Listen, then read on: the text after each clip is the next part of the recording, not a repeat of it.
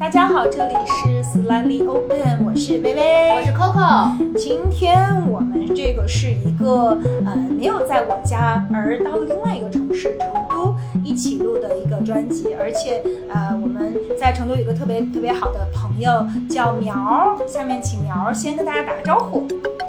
Hello，我是王苗。啊，苗好，苗好，苗是苗是我从柴那儿继承来的好朋友。然后这么多年，每次我来成都苗都很好的照顾我。然后我就决定把被苗关爱的同学们的范围扩大一下。所以今天坐在这里的不仅有薇，还有我们的另外三位好朋友。S O 的常驻嘉宾们，对，但他们其中有一个人表示说，他可以作为今天的主要飞行嘉宾进行分享。然后我积极鼓励说，其他两位旁听的同学愿意发声的时候随时发声。好的，那让请其他的同学也跟大家打个招呼吧。Hello，我是 Sly Open 的插班生 Vivian。还有我是吧？我是混子木木。上次那个木木跟我们聊完越野跑以后说录播客真好玩，要求再录。你看这不是马上就录上了吗？对对对，而且木木还感慨说，怎么这么没有仪式感？啊，说啊这就录完了。嗯，还有一个好朋友，新朋友，嗯，嗯，我是今天的沏茶小妹。大家如果细听的话，能听到旁边有嗡嗡的声音，是我们在呃煮我们的茶。对，因为这个地方，因为你要带我们来了以后，我就有一种似曾相识的时光倒错感。后来发现是我呃上次去呃武夷的时候玩的时候，嗯、遇到了一个特别可爱的女生，她是这间茶社的二姐，然后他们在武夷有一个店，在这边有个店，所以进到这个店就有一种整个就安静下来，然后门口都是竹子，然后有很很美好的这个茶屋，有很多可爱的茶具，然后呃店里有很很可爱的名字，所以就是特别巧，就是竟然是我曾经去到过的一个地方，他在呃成都的呃姐妹们一起开的茶社，然后他的妹妹在管管这一间茶社。嗯，就是我我觉得人和人之间的缘分就是特别妙。今天早上苗给我们发说，呃，要带你们来的这间茶社，其实有嗯有一幅字叫做“与君初相识，似是故人来”。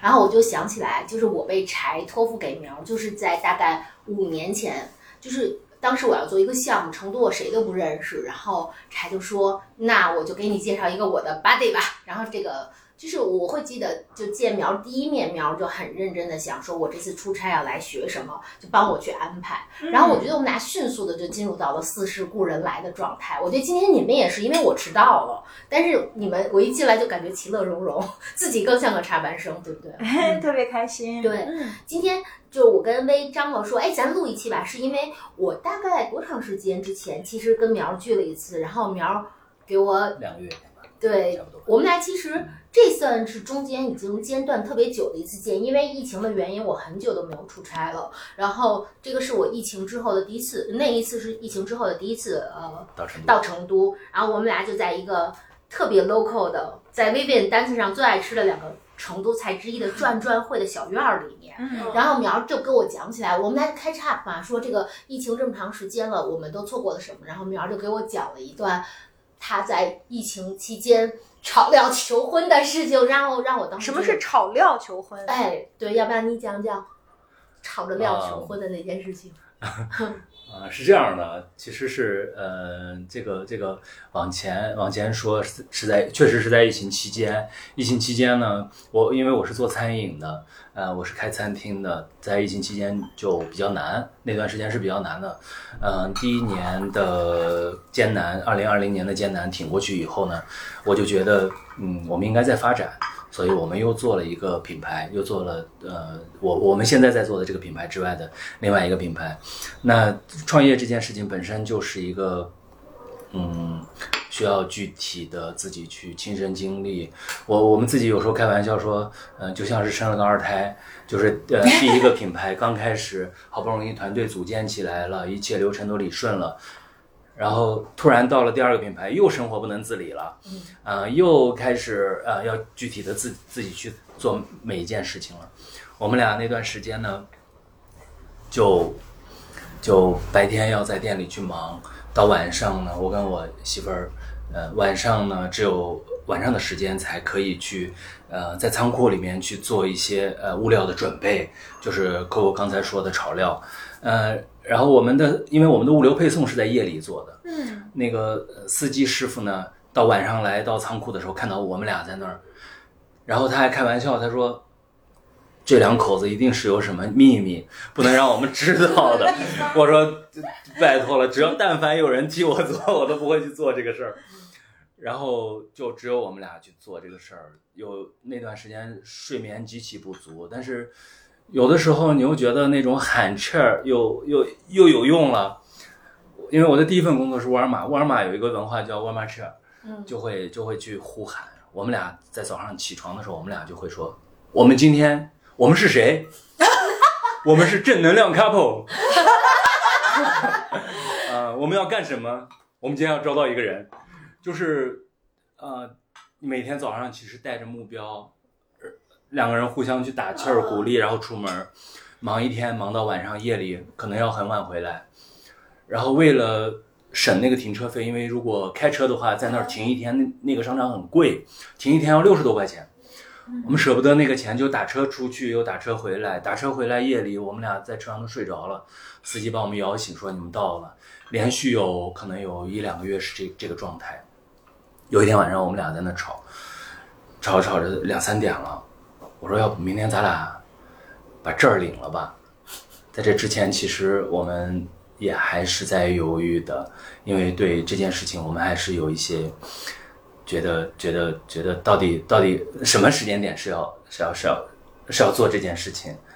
第二天中午我在扇收银台，他在呃厨房在忙，然后到了下午我们脱下工服脱下围裙去领了证儿，然后回来接着忙晚高峰。我们就是在午高峰和晚高峰中间去做了这件事情。唯一的仪式感呢是穿了一一双一样的鞋子，情侣鞋。然后，然后到晚上结束营业以后，我我就给呃 Coco 刚才说的那个餐厅的主厨是我的很好的哥们儿。那个餐厅那个时候他们他们生意还蛮好的，要订是现在他们成了一个米其林餐厅。然后我就给他说：“我说哥们儿，今天我领证儿了，你帮我帮我准备个饭吧。”他说：“好啊，好啊。”然后我们就去了，去了以后，他帮我们留了一个角落的位置，我们坐在那儿，然后那个主厨端着酒杯过来说：“今天酒是我送的。”然后我们就算是完成了这件事情。嗯，对对对，哇，就是我想问苗说，那天炒，我们得稍微说一下，他们第二次创业那个是跟辣有关系，所以要炒料。对对那不是吵架的吵，对炒料的对，炒炒。料的炒。可是就是因为我可以很直接的问问，其实苗之前是有过婚姻经历，所以在两个人也陪伴了很久，就是但是一直没有决定再走进婚姻。就那个炒料那天晚上怎么了？就是你觉得，呃，就我其实挺想知道那个晚上怎么了。呃，就是就是你说你说是呃怎么了？这这这个这个这个问题，其实我我自己想一下，在那一刻，只能说我可以不怎么了，就是就是嗯，有过有过婚姻、结束过婚姻的人知道，就是在那个过程中，你举办过婚礼，跟所有人去宣过誓，你去呃把拍过婚纱照。啊、你去把所有的好像好像用锤子把钉子钉进钉进那个生活里的那个那那那个仪式感、那个力量，你都你都用过了，用过了之后呢，你又把它给拔出来了，然后你就觉得这样的形式它好像好像特没有说服力，嗯、我一直都觉得。爱情比婚姻更更永恒。嗯所以，在那个之前，就是我们在领证之前，领证这件事情，它就更加的更加的微弱了，它的仪式感好像更加的微弱了。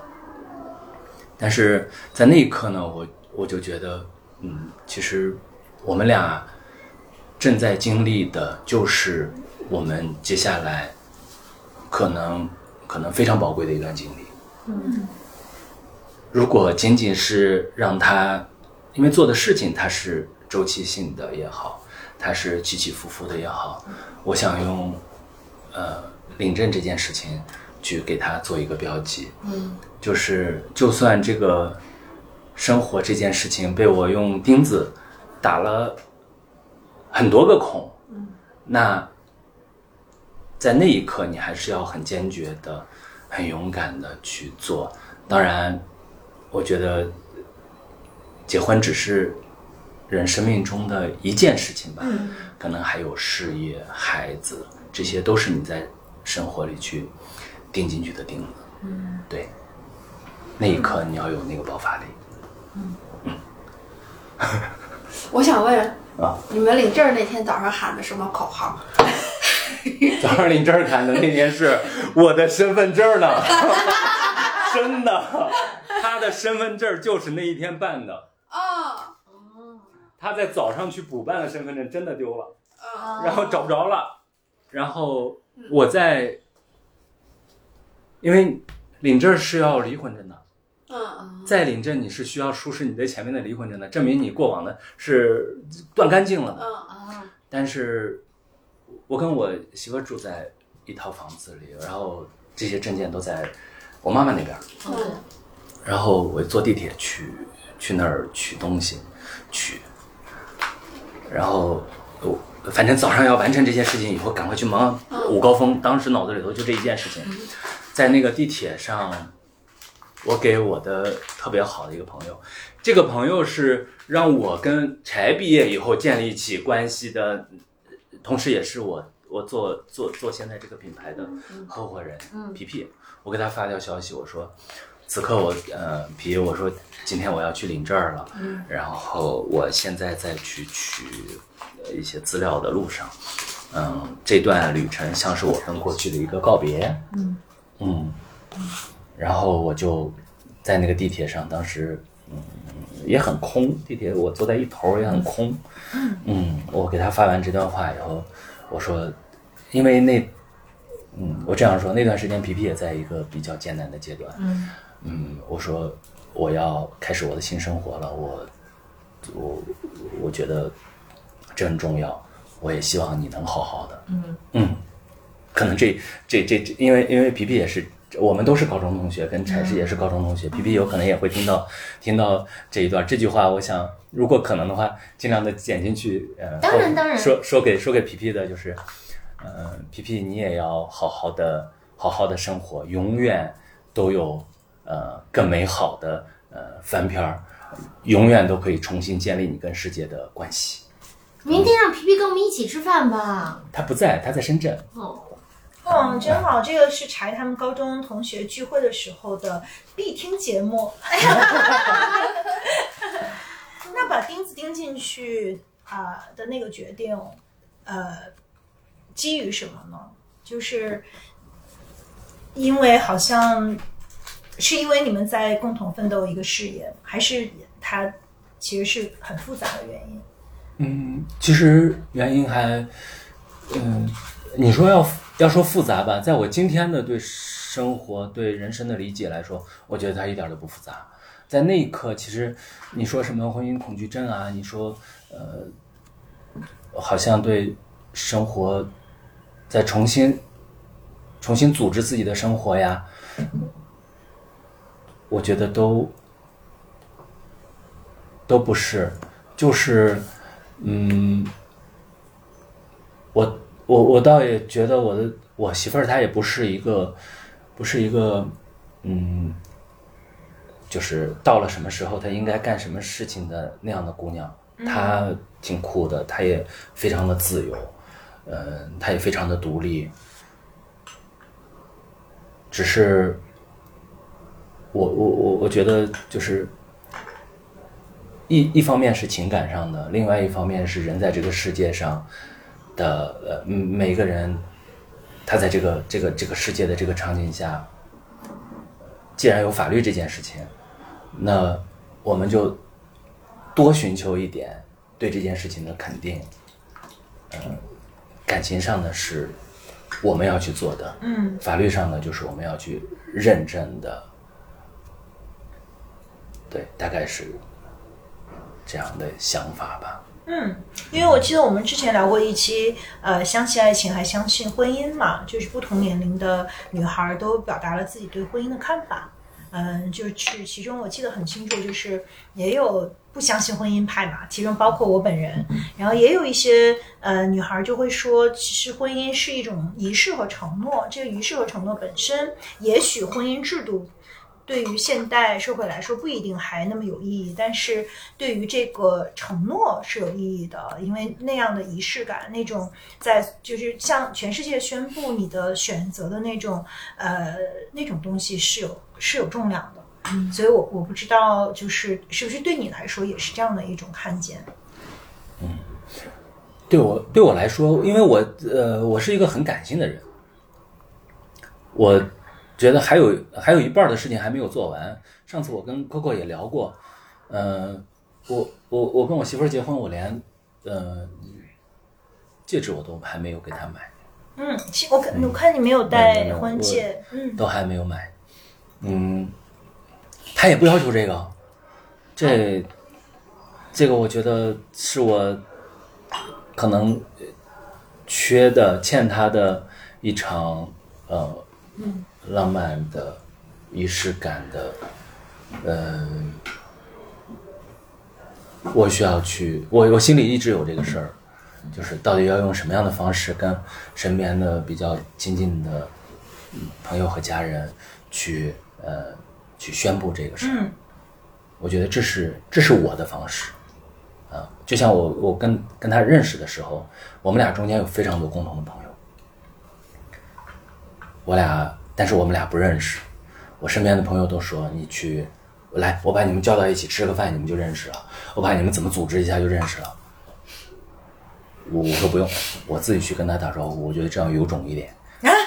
啊所以他是一个有点像，就是你其实你呃想去跟他呃约会的 date 的这个目的啊，对对，我追的他，我追的他，啊嗯，所以你在成都认识他的，对的，对的，嗯对的。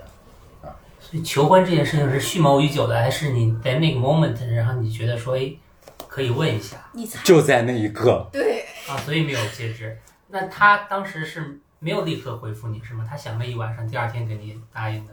他说好的，他当时答应了。答应了。好有场景感。嗯，来洗着洗着碗。啊，好的。哦对，他说好的，嗯对对对。这就有点像，就是你，很多爱情发生在就是一起在做一件事儿，比方说，像商学院他们走那戈壁啊，什么都会产生这种，那是吊桥效应，嗯，对，对我觉得这个多多少少是有一些啊，就是因为他们在每天在嗯，做一起创业，做一些很苦很累的事儿，然后每天要 要给自己打气，然后在这过程中突然间，它不是一个一个情绪的一个堆砌啊，是你拉他进来一起创业的吗？还是啊啊，啊那他为什么这么心甘情愿的跟着你去吃苦，去去做这件事情呢？嗯，呃，这中间有一长段的模糊地带，就是就是呃，最开始呢，他兼职的帮我做，然后再到后来，呃，他我们俩，呃，我他主内，我主外，呃，我们会有一些工作上的分工，当然他他就是也是这方面有呃非常大的优势，嗯、最后呢。是呃，创业是一条不归路，它是回不去的。呃，当你可以自由的做决定的时候，你再回去，呃，可能多多少少会有一些表演的成分。啊、你要配合你的老板去，呃，忽悠老板的老板，那个这个事情他可能会不可逆。啊、这件事情，因为创业是需要足够诚实的。嗯非常诚实的，你忽悠不了任何人。嗯，我记就我记得罗振宇说过，就没没听说过有创了业的人还回去上班的，这就是一个 one way road。嗯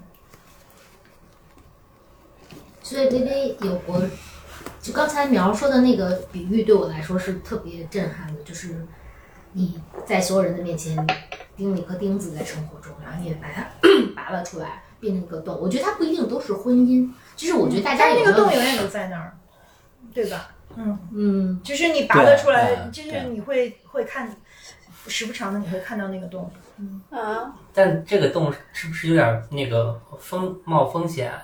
因为他是就是那一刻突然间这个灵光一现，但是那女生可能等了很久了，因为他一说这个女生就说我答应你，嗯，不知道每个人的情况都不哎，那一样吧。那你们创业的时候，你俩已经好了是吗？嗯，是是，那这不是吵架吗？就一起合伙，好不是说好朋友也不能一起合伙，然后那你说情侣一起合伙的话，会吵架吗？嗯，这件事情我呃非常认真的考虑思考过，就是创业，呃，老婆做你的创业的算是合伙人这样一个角色，呃，我我觉得呃是呃至少在我们之间是蛮蛮呃融洽的，就是在讨论一件事情的可行性的时候，他是最实在、最不留情面的反对者和质疑者，他可以提出不顾你的面子的那些质疑，但是一旦达成一致的时候，他是又是这件事情最坚定的执行者，所以我我们是彼此的，不是说他是我的，我也是他的，嗯，我们俩就是在这样的这样的关系下去呃去达成共识，去磨合。我们有的时候那天那天呃，我见到另外一对呃同样是创业过程中的呃又是合伙人又是夫妻的呃好朋友两两个，然后我我们两个在请他们俩吃饭的时候，他俩说着说着突然接了个电话就开始聊起工作来了。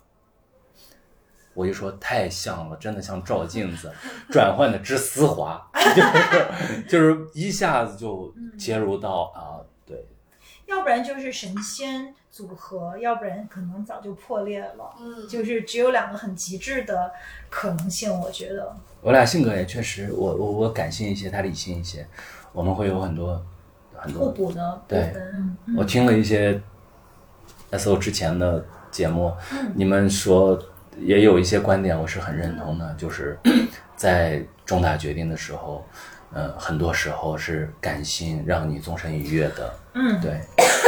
其实也许是那种时候才是最真实的，就是你突然在那个时刻觉得我需要去问出那一句话，我需要去纵身一跃，需要把那个钉子钉钉到墙上。对。我我其实一直相信这些纵身一跃其实已经暗涌了很久，就是它它是有很多酝酿，还有很多累积才到那儿。其实即使看上去是乍然的纵身一跃，我觉得它背后是有很多的暗暗的涌动在。嗯，我想突击采访一下飞行嘉宾木木，你有纵身一跃的时候吗？有都不成功。啊真的吗？因为我我我认为爱情和婚姻它其实不是一件事情，爱情是是一个情绪，我觉得。那婚姻其实是包括了很多的这个责任感在里头的，所以我我的感受是，当你把一件事情想清楚的时候，那很多事很多面对很多，因为生活中会有很多的大大小小的困难，你都可以走得过去。但是我当我当时当年面对这种纵身一跃的时候呢，就是刚才你说的，就是那个那个，就是我说在一起吧的时候是真的，我说分手吧也是真的，都是真实的。嗯嗯，所以我觉得如果就是一直可以走下去，那我觉得更多的是我从我的理解看啊，我觉得更多的是幸运，就恰好对了人。嗯，对是幸运吗？你觉得是幸运吗？是，你们在一起多久了？嗯今年八年了，哦，那是。对，嗯，问一下插班生嘉宾 Vivian，刚才就是若有所思的说对，这个对背后什么回 唤起了你对的感受呢？对，我想 换成很多错，对里头有很多错。就说幸幸运嘛，就是我就我就在想，怎么在能提提升幸运的概率？嗯 我想这能不能总结一些方法论的问题？这是有这我我因为我刚才有我刚才回忆了一下，就是刚才比如说，就是大家在亲密关系里面，并且共同创业，然后每天早上喊口号，然后当时在旁边在想，嗯，对我们经营亲亲密关系的时候，就应该像管理员工或者管理合伙人一样。我说这个方法不错不错，然后当时就又在说这个，就是其实我们去拔下那颗钉子，或者是我我重新呃，就是我我来往，就是进行这么大的一个一个让双方都很幸福的一个决决定，这是一个特别大的幸运。我当时在想，如何提高幸运的概率？那就是如何呢？那多表白几个。我觉得如果不能随便幸运的话钉钉子，对，如果幸运的话，我觉得它就是幸运。对啊，对，所以就是你，当你接受，就是你看到身边有幸运的例子，那其实我们去回顾自身的话，其实你是要接受，就是人客观的不足，或者是人客观的不幸运，就是你也要做好，就是。那我那我，比如说，那我就要做好，那我我有可能是那个，就是不幸运，它也是大概率的问题，就我也可能就这样了，我就愉愉快快过到一百岁，然后也可能碰不到对的人，这很正常。对我我我是这样想的，我觉得像像苗苗这样的，就是他的审美，然后他对嗯，就他喜欢的那个人，呃，恰好和他现在的这个爱人是对的。嗯，那很多人求不得嘛，就是很多人他喜欢那个，他就是永远不属于他，对，所以他就一直不得不得不得，所以那个就很难有这个幸运。我觉得他就是这种，他不是，呃，不是计划来的，不是我有心中一个一个样子，而是我觉得就是人生很幸运你们。说的时候，说是朋友很期待你们见面，然后所以是本来朋友们就认为你可能心目中的对象就是现在太太的样子。呃，我就是我我喜欢他，然后我身边的朋友也知道他在星巴克工作，我经常在他在的时候去点单，我的钱包里到现在还留有当初他给我点单小的票有他名字的小票，因为那个时候那个小票上面会有名字，但那时候你不认识他，我不认识他。你就是看，了，就是对哦这这这个过程有一一年的时间，就是一年的时间，我们不认识但是哦嗯、呃我会我会关注到他，然后我哎，身一个成年人的暗恋是怎么回事儿啊？快跟我们讲讲。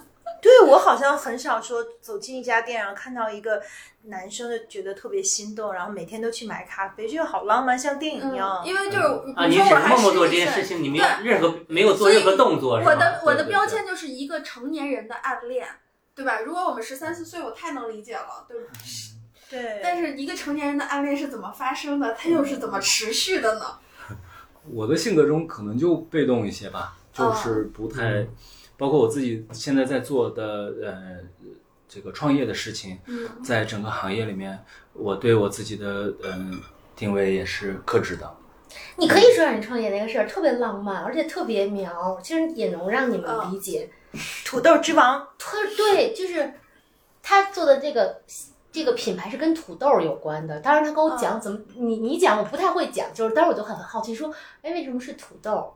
嗯因为呃，我我我觉得这个事情再往再往回去倒吧，嗯，有两个有两个原因，就是人童年或者是你小的时候的成长经历，会呃真的还挺对你的现在的行为判断选择呃产生很大影响的。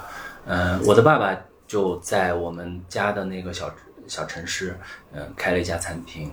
在我上小学一直到初中的时候，开了好几年，嗯、好多年，一直到我可能上了大学，他就觉得可以交代了，对吧？这个事情就嗯转让了。对，那个时候，嗯、他做的餐厅呢，非常的他他做的非常认真，嗯，一条线呢是，嗯，他在这个经营的过程中有非常多的让我留下可能对我有影响的东西。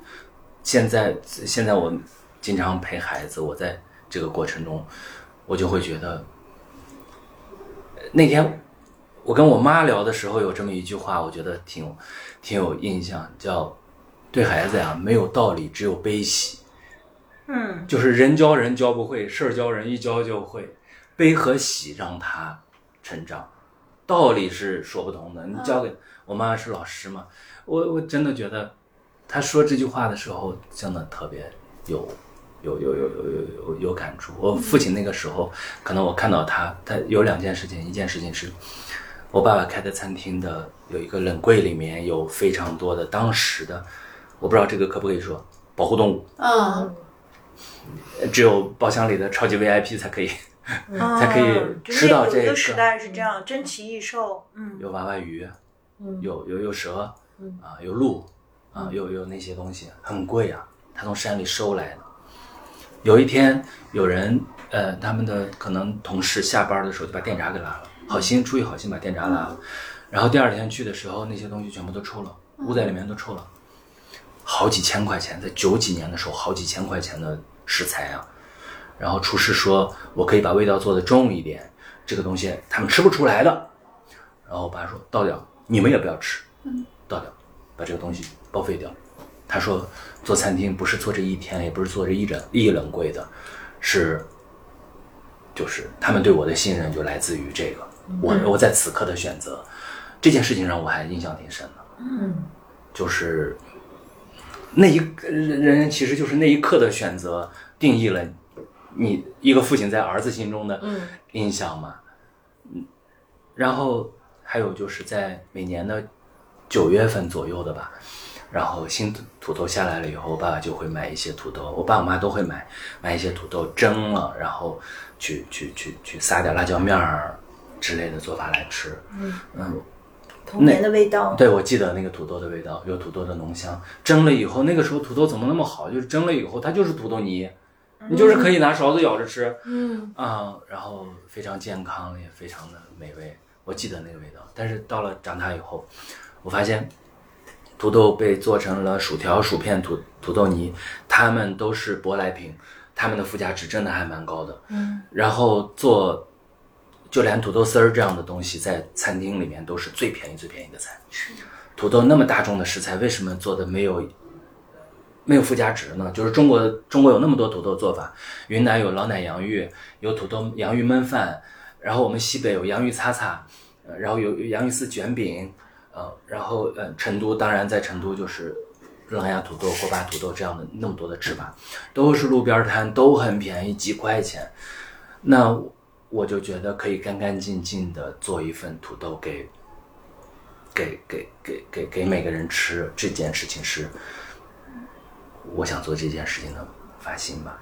嗯，我人生印象就是吃到了最。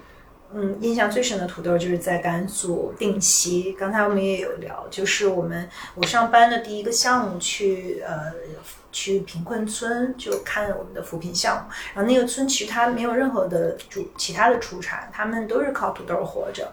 然后村民们就凑了一大盆土豆煮了给我们吃，就是你就从那个大盆里抓出来的那个煮的土豆，但其实是非常香的，你不用配任何的配料，也有天然的这个土豆的香气，所以就是也是甘肃的土豆，确实是很不一样的。嗯，是。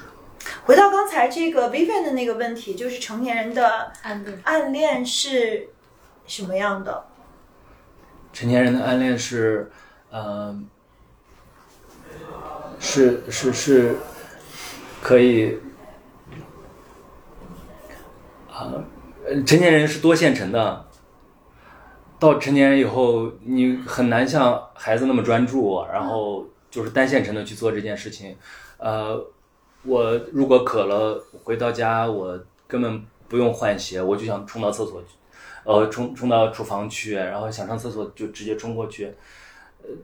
呃，我我自己归拢归统计过，我回到家到我安定的坐下来要做十几个动作。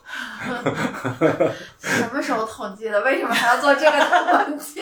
好奇怪是！这个跟暗恋的关系是？有有有有有，真的真的，嗯，就是我我我想说的是，暗恋这件事情，就是你其实有非常多的事情可以填充自己的时间。当你当当你把喜欢一个人这件事情，在放在很多事情里面的时候，你你你你的理智是完全可以把它排序往后排一排的。嗯啊，你你很容易做到这一点。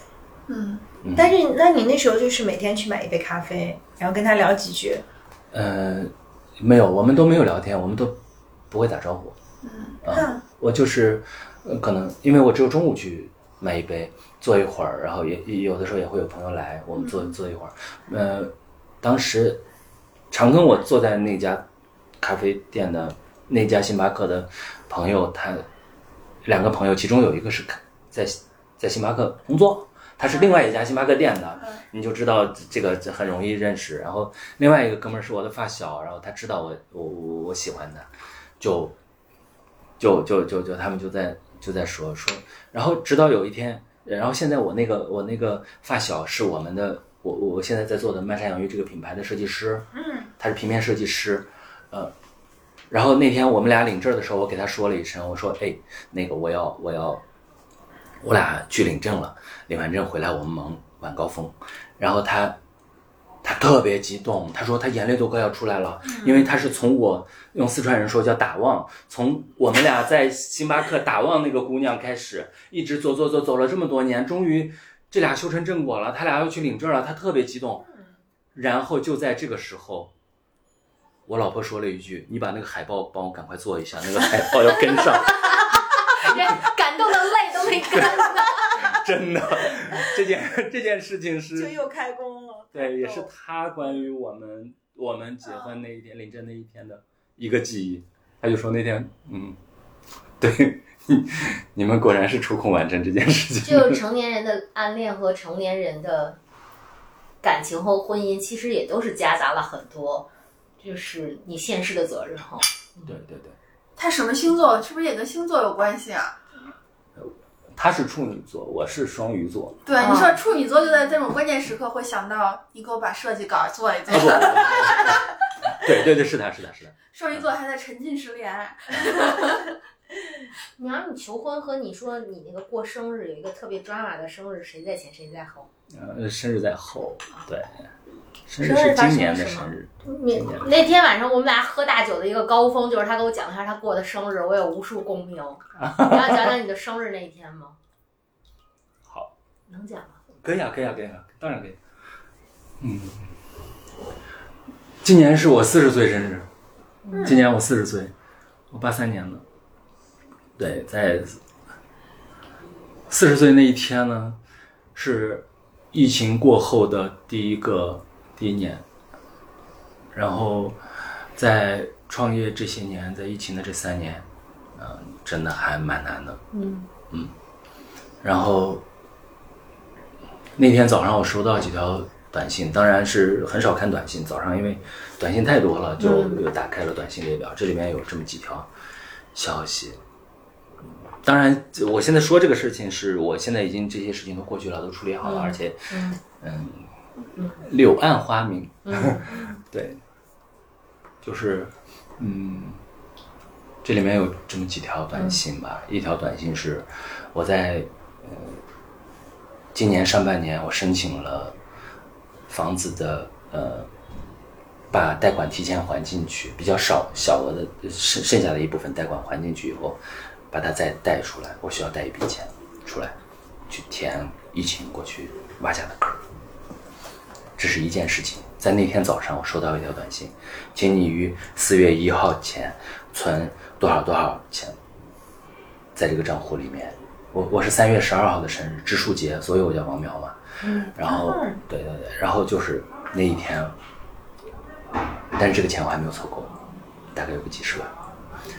然后一条消息是，我在每年给孩子买的那个保险，我因为忘了把钱存进去，他扣款失败，导致保险失效了，在半年内需要我去柜台把那个钱存进去，虽然只有一万多块钱，一万两千多，我给孩子交了交了七八年了，嗯然后还有一条消息是，我收藏鞋，收藏了。可能从毕业开始，就就照照照照，现在收藏鞋的不就报复性的买鞋吗？那时候欲求没有得到满足嘛，报复性的买鞋有两百多双鞋，然后在就在那天早上，有一条我在得物上上上架了我的收藏的鞋，一双科比的鞋被卖出去了，是我收藏的鞋子卖出去的第一双，就在那天三月十一号的晚上十二点多。有一双鞋被人拍下来了，告诉我在四十八小时内，请把鞋发到什么什么一个地地址去。然后，对这几条消息，你会觉得，然后到了晚上，我那天是礼拜天，今年的三月十号是礼拜天，送孩子上了一天的课，到晚上回家还没有买蛋糕，因为我我自己觉得，呃，我自己觉得我好像我血糖有点高，然后就妈妈做了呃面条，然后吃，吃完以后，晚上还有一家店，过一段时间要开业，过几天要开业，我那天晚上跑到店里工地去，去验收，然后我跟我的那个发小，就是那个做设计师的发小，我们俩在那儿，然后看到师傅在忙了，我们俩就走了，走了他他说我们去旁边那个破店肥哈那个烧烤，我俩在那儿吃顿饭，我俩走出去，坐在坐下来的时候点了一杯啤酒，我们俩点了一杯啤酒，不，我们俩买了一个，我点了一个套餐，是在大众点评上搜的几十块钱的一个套餐，是个双人餐。然后那一刻，你就是其实是百感交集的，就是你对孩子的保护，你对你的爱好的保护，爱好真的还挺昂贵的。嗯。然后你可能要再赌一把了，你要拿房子再赌一把了。然后你的身体好像也需要你去在意一点了。嗯你不能那么作了，不能那么造了。然后，你这些事情放下以后，你的回还要回到你的主线上来，你把你的事儿干好。你你晚上还要去，去去去去看看你的新店怎么样。然后就在这这个时候，破天肥哈的那个歌手就在唱《老男孩》，我的天呐，整个半个小时我没有说话，我只要说出一句话，我觉得我的眼泪可能就下来了。我我我我想过很多次，有可能我在会在公众场合去讲述我四十岁这一天的经历，这一整天的经历，但是我是觉得就是这些事情，今天此此此刻看，或者是这件事情过去的过去的某一个阶段，我再去看的时候，它都是每个人有每个人的四十岁，可能不是四十岁，有可能是三十九岁，有可能是。三十岁、三十五岁，我觉得这个时刻都还挺。你是觉得特难过不去了吗？还是说，不是？那它是一个什么时刻？他就是在那一刻需要你再强大一点儿，就是好像生活给你提出了一个高的要求，就是王苗，你得再强大一点。你就是我，因为我还是很积极的，我我一直是非常积极乐观的一个人。从来不会往丧的地方去想，嗯啊，那种负面的场合，可能我我我我待一下，我觉得不对，我就离开了。对，所以就是我会觉得生命对我生活对我有有有了要求，有了一些更高的要求，在可能承担更大责任的朋友那里，他们。觉得这件事情其实真的不难解决，或者是怎么样的，但是在那一刻我还是得到了很大的成长。百感交集的四十岁生日，嗯嗯嗯嗯，中午在妈妈家吃的饭，嗯，哎晚上晚上。晚上，嗯，我是送孩子送了一天，到晚上你有几个小孩儿？一个，嗯，要讲妈妈的那件事吗？其实那是一个重点，还是你不想讲？嗯，那不想讲我们就直接开掉，没关系。没问题。我我妈妈在晚上吃饭前拉我进屋说：“我把天水的房子卖掉吧，我知道你这两年挺难。”哦，那我也要哭了。那是我的我们家的根儿，我我觉得也是也是让我非常非常让让我觉得突然人生像今像是打开了一个新的嗯新的世界一样的，嗯是，我这样说就是，那个房子是我爸爸生前盖的，自己盖的。为我们厂盖的，就是我我爸爸是我们厂的一个负责算是呃福利房的建建设，然后他做完餐厅以后又回到了厂里做一个这种厂领导，然后他就去对盖了那个盖的那个房子，我们家就有资格去认购一套，反正小房子就换到了大房子，甚至我觉得是我爸有意为之的，因为他已经查出来癌症了，在二零零几年的时候，他觉得他走了以后应该让我妈妈换一个环境。哦，所以他盖了那个，这个事情真的就像安排的一样。二零零六年的六月份，我爸爸走；二零零六年的八月份，那个房子交钥匙，就就就就对，我觉得我们一定不会搁进去，但我其实就是为什么想问跟大家讲，是因为我觉得那个生日，其实我说那个晚上是一个我喝大酒的晚上，是因为这一盘儿，就是它是一个真的，是我觉得其实是人生很卡顿的，它中间是有一些特别重的东西在的，对吧？对对对。然后我我妈其实之前她很多次跟我提过，她说反正我也在成都了，成都你说房子要那些干嘛呀？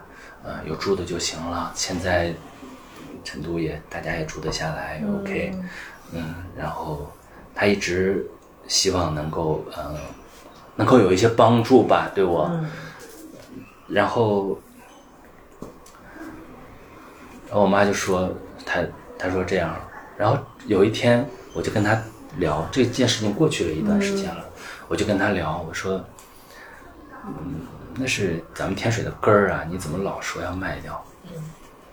然后同时我就说，这些年你们教会教我的那些是非常正的和，嗯你你告诉我要善良，要忠诚，要勇敢，要要那些呃要踏实，然后这这些东西，但是我在这个社会上特别巧，就那天我还跟，因为我跟柴还发了几条消息，就是他说经历人生的文艺复兴、推倒重建、重构，呃，我看到这个的时候，我还跟他说，我说，哎呀，我最近就在经历一场重构。我跟我妈聊，我说，我在这个社会上走着走着，我发现这些东西啊，不是说不对，是，我我我也安于这个事情，但是好像不这么做的人得到了更大的回报，或者说是，就就就我自己在做的这个事情，呃，那些餐饮有很多人割韭菜，然后做很多短视的事情，但是我没有做这件事情，但是我就是很难，我们就是很难，我们做的真的很踏实。对我的小伙伴，我真的很好，然后就很难。然后我妈说，第一个是你长大了，她说我的四十岁呢，也会考虑这些问题。嗯。第二个是，你还活得不够久。哇，一下让我觉得特别特别特别有有有感触。然后她又说，我这么跟你说吧，老苗。房子这件事情我知道，是我跟你爸当当年的，算是这个人生的一个小积累。嗯嗯，但是呢，你想想，房子它永远就是房子。嗯，就是你如果到了，现在你你把房子卖掉，你还能卖掉卖掉可能一笔钱，你再到以后，可能你连。这个金额你也卖不到了，你还会跌，还会跌。那种小城市真的会跌。嗯，他说，那个时候如果你真的不得已的时候去卖，人家会说你王苗创业失败了，败家，然后不得已连爸妈的根儿都给刨了。但是如果如果如如果可以让你好起来，让你重新重新再出发，你再回去，哪怕花两倍的价格再把那个房子买回来，人家说你王苗重情重义。是我妈跟我说的话，然后她说：“所以你别在乎那个，在你心里就行了。你把这两件事情分开来，那个房子承载着你的感情，你把这个感情装回来，装装你心里就行了。你不要被这些东西所束所束缚。”然后回来，我在我的笔记上写下两句话，叫“人在世上，情在心里”。嗯，是我是我自己做的一个小总结吧。嗯，对对对对对。嗯，你妈真的好棒啊。嗯，每个妈妈都很厉害。嗯，你们不是因为我妈，是因为你们想起了自己的妈 然后大家都听哭了，所以啊。不是我，我之前我我说轻快的吗？挺轻快的，没事儿。嗯这一段是我我的今年反正还挺深的一个感触。嗯。我我想起那个罗翔那本书里面就讲那个道德和法律，啊。就是那个法律细节里那个书，他有讲过，就是说如果嗯，就是很多很多人都不遵循道德，嗯。就是特别是商业上的道德，而赚了盆满钵满，而那些就是真正去呃恪守道德、恪守法律的人就赚不到钱，那怎么办？因为法律有啊背后有很多特别复杂的东西，你记得吗？，我记得。那我就想引用，就是罗翔讲感情，就是罗翔经常强调人要承认自己的无力感。这是讲感情吗？对他，他他有一个讲感情的那种视频，他经常提，就是人要客观承认自己的无力感。然后呢？你不会是因为看罗翔的书而哭了吧？我不，我就想到他就是确实这是一个难题，就是对于这是一个道德困境，就是呃说商业在商业上上，对对，就是比如说大家都卖注水猪肉，就只有你不注水，那你最后倒闭了，不是这是这样的困境还是个法治，社会，你卖注水猪肉，所以才需要法律啊，这个是他的逻辑吗。对，嗯。但是也有法律触及不到的地方嘛。嗯，那就是你会嗯觉得，就是如果这么难的话，也也是一定要继续创业吗？就是还还好，还好，现在好起来啊。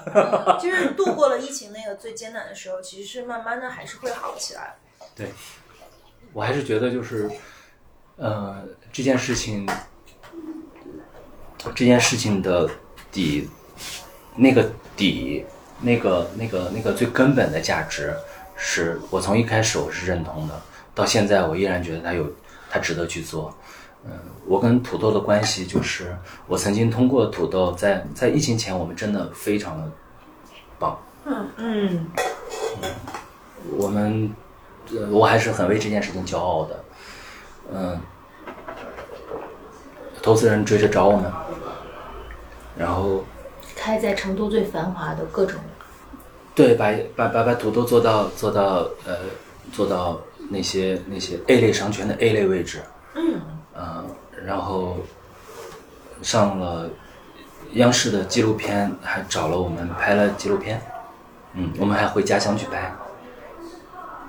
对，就是这些事情还是让人觉得很骄傲的。嗯，嗯，你能让一个土豆这样，有有的时候我开玩笑嘛，因为我们之前的商场是，我们店都开在商场的负一楼、负二楼，然后直到有有一次，呃，对，开到了一个商场的一楼，他在一楼给了我们位置。当时我跟那个我跟我跟甲方聊的时候，我就说谢谢你，让我一直都觉得我们只是 on the ground 的选手，我们土豆土豆只简直就跟土豆一模一样嘛。对对，就破土而出了。对对对，我们终于晒太阳了，就是那种感觉特别好，嗯还是骄傲过的，所以我觉得这件事情还是值得做的。嗯那你跟种土豆的人的关系咋样？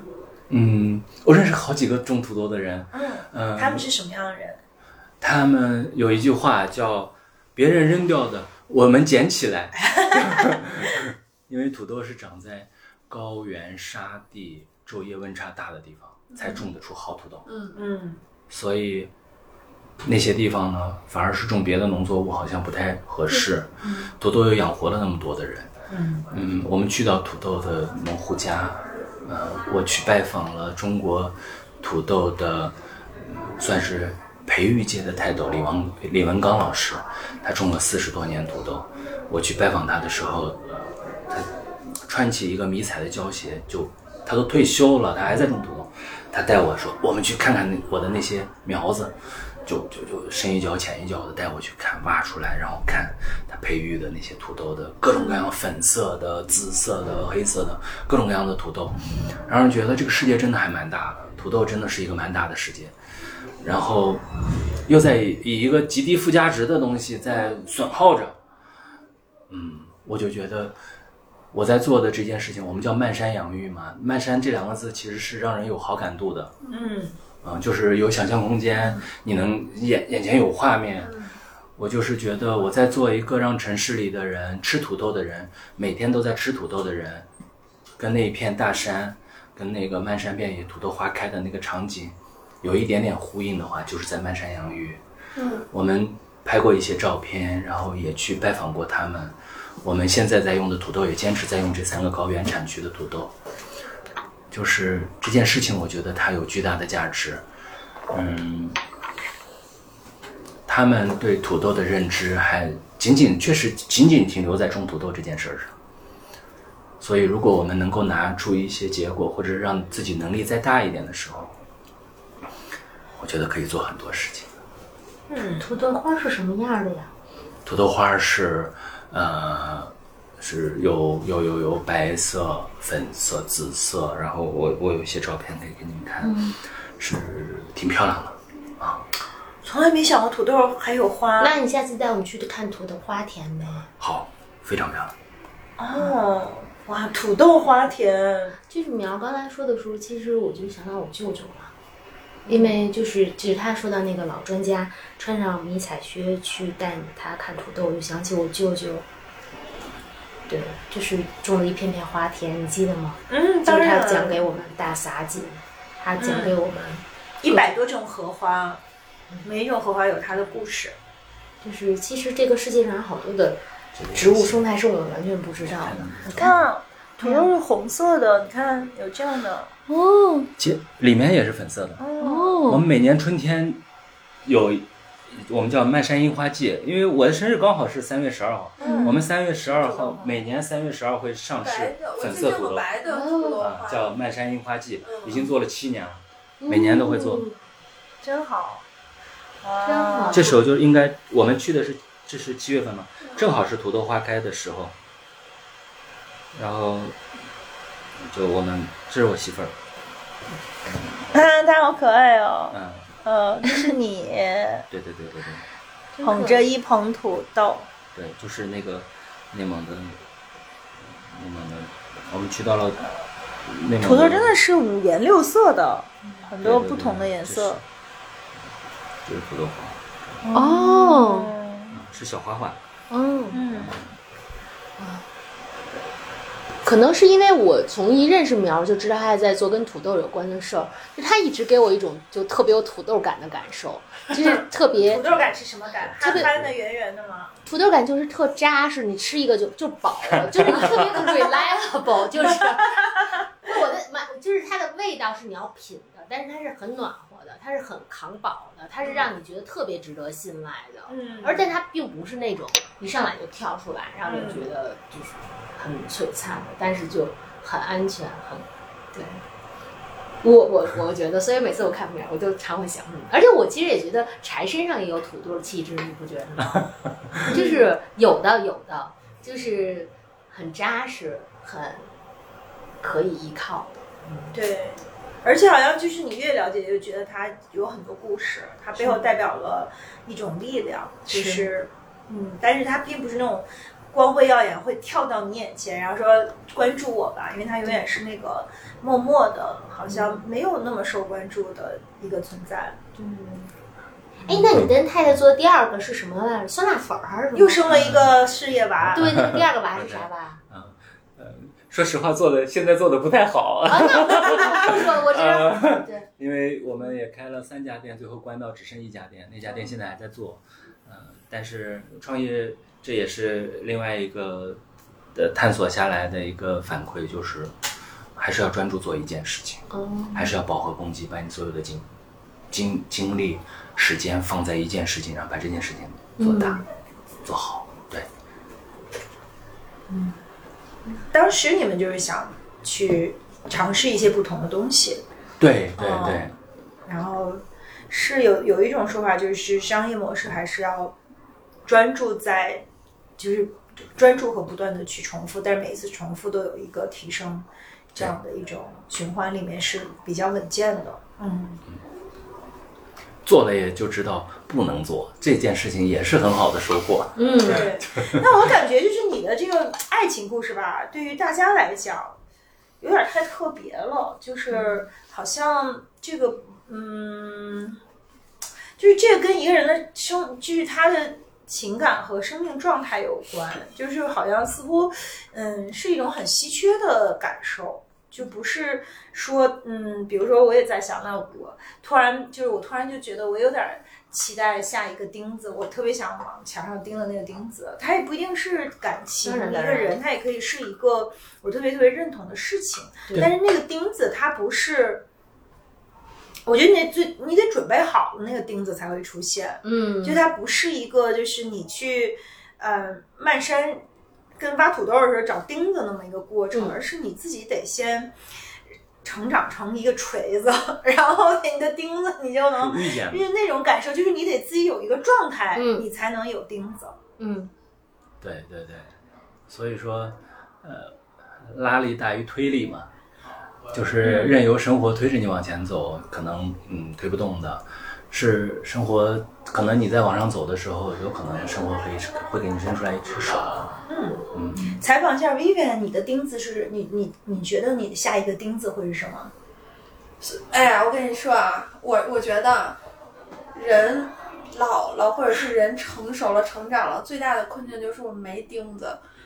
就是、对，就是说实话，为什么我就说，呃为什么我刚才问第一个问题就是成年人的暗恋是什么？我觉得成年人的暗恋，它代表着一种激素水平，或者是说，那暗恋也是一种钉子，对吧？对那它是有钉子的，它代表着一种生命力的冲动，就是我可能四十岁了，还是做着十四岁的一种冲动，这是非常非常难得和稀缺的。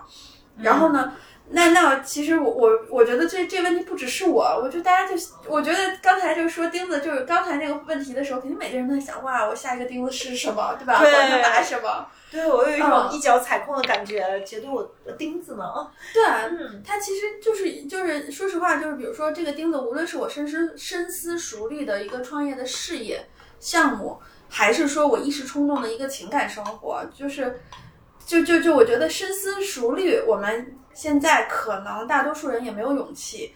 一时冲动，大多数人也没有那个激素。真是。对，就就是所以就是大家就是我就觉得啊，你突然问一下我的钉子在哪里，我觉得哈哈木木，在你有你的钉子吗？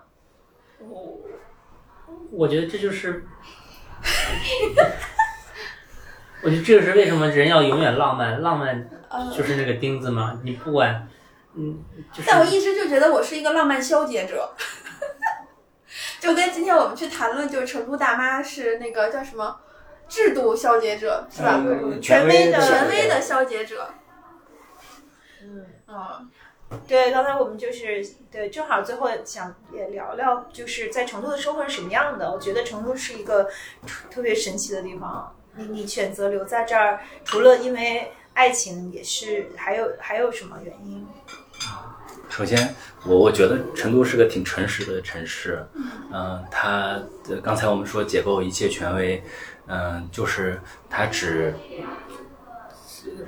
就是追求让我舒服的方式，我不做给其他人看，我自己舒服最重要。嗯嗯，我可以再重复讲一下刚才我讲的那个例子，是我的，我们有一家店开在一楼，就是我说我们有有一家店开在一楼，一楼当时呃呃呃后天要开业，那天我们都在那整理理货什么的，我在门口站着，来了一个大妈过来说，某著名百货公司，啊，对对对，然后有一个大妈过来说，哎，你们啥时候开业？我说后天。她说你要不要我们敲锣打鼓给你走一下？然后她带动作走一下，然后然后我说不用了不用了。她说阿姨说，那个你不懂，我找你们 marketing。对，这好反差，有这种反差对对，这是这是我遇到的一个事情，就是大真的真的是我不懂，人家大妈什么都懂。然后包括在这儿扎心呢。所以他去解构就是一个大妈，然后她操着方香，还要给你敲锣打鼓方言，对然后他要解构对对对对你这个 marketing，她我刚才真的大为震 这是大妈跟我说的话。然后还有还有一一件事情是我在成都的一个老大哥，他在生活呃在成都生从上大学开始就生活了很多很多年，嗯他也是一个外地人，是也是我们天水人，是我的师兄。然后他就他他跟我说，他说我对成都的理解是，我我看到成都这么多年的变化，在全国上厕所都要五毛钱一次的时候，成都用一毛钱一个串串把他把每个人兜里的钱掏干了。就是你的单位计量单位是以五毛为单位，最小单位的时候，我依然把这个单位再拆分，然后让你可以消费。嗯我觉得这也是他对成都的一个观察，要不也怎么怎么会在呃成都出现太古里这样的项目呢？嗯在太古里 IFS 和大慈寺，如果说这个世界那个纸醉金迷、最物欲横流和清心寡欲中间那个刀尖儿对刀尖儿有那么一条缝儿的话，就是那个地方。嗯把一个大慈寺邦落在了最繁华的地方，然后让这个世界有一个对冲，然后平衡下来。嗯这这是我我我觉得对于成都观察下来的一些理解。嗯嗯嗯好棒哦！我们都非常就是成都，大家可能都知道成都的烟火气，知道成都的呃大妈们特别厉害。然后我自己特别印象深的就是我在那个汶川地震的时候，正好在成都，就是地震发生的时候。然后虽然就是当时就是墙倒也没有墙倒，就是墙都在哗哗掉土，然后我们就跑下去，就是嗯嗯，大大家都不知道会不会余震会发生的很严重的时候，嗯，没三个小时以后，成都人民就拿出麻将，因为已经不敢回家了，嗯。就是都在街上就开始又继续打麻将，这就是一个魔性的地方，就是大家就是觉得没有任何事情可以阻挡我好好生活，神奇。嗯，是一个神奇的地方。对。哎，作为一个浪漫小姐姐，我要问一下，一对创业夫妻，对吧？你们俩 date 都 date 了七八年了，然后你们在不聊工作的时候都在聊什么？哎呀，创业这件事情，工作和生活真的是分不开的。我说一个我们俩的嗯就是不聊，我们尝试不聊工作的时候，我们聊什么？我们俩定了一个规矩，就是每个月约会一次，非常认真的约会。嗯 然后第一次我就迟到了，然后我我太太非常认真的打扮，穿礼服，然后化妆，然后我们有一个约会的地点，嗯、大概是一个餐厅。嗯我到了以后，我已经晚了，确实是那天排排不开，我真的没把这个事情太当，不是不不是太没太当回事儿，是我真的把它就排序在我觉得他能理解的这个前提下。然后我去到的时候，我俩说，我我俩坐下来，他就很生气，他说第一次你就迟到了，第一个月你就迟到了。我说，哎，你说咱们为啥要来这家餐厅？然后因为我们平时会问，我们彼此会问三个问题。一个问题是你为什么会来这家餐厅？你会不会再来？你会不会常来？我们其实就是在看每一个有特色的餐厅的时候，从工作的角度去嗯思考我们我们到底有什么可以学习的地方，已经没法正常吃饭了。我问出第一个问题，我说你为什么会来这家餐厅？我媳妇儿说：“王淼，我受够你了。”才知道我要问第二个问题了。对对对对对，就是这个是试图把约会会变成业务会会会谈讨饭。会会会有点问题的。那现在你们还有浪漫吗？这个后来约会就一直坚持下来了。呃，没有，就现在每天还喊口号吗？不不喊了，不需要了招到人了。我们有新的目标了，新的目标是什么呀？在成都开一百家店，哦，这是我们的！阶段性的目标。对我们现在有十三家。加油加油！加油加油！我们要要不要愉快的去投身热火朝天的成都生活？夜生活。耶！对，等不及要去吃大烧烤啦！对，我们要猪脑花配桂对皮，酒。然后我们要我们要感受一下我们为什么选择这家店，我们啊，还会不会再来？会会会再来！好嘞，那我们谢谢苗，谢谢苗，欢迎你们分享。人呀，就是呀，把呀，好的，那就这样吧，大家拜拜。黄崖河边，哎呦。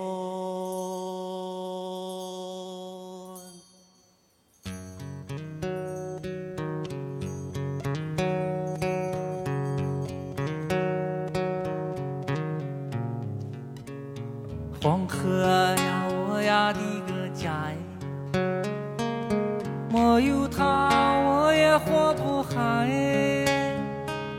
清凉凉的黄河呀，不见个鱼，哗啦啦的眼泪流下。我要一辈子的爱着她哎，别让我的心里想挣扎。天上的云彩嘛陪着她，他牵挂。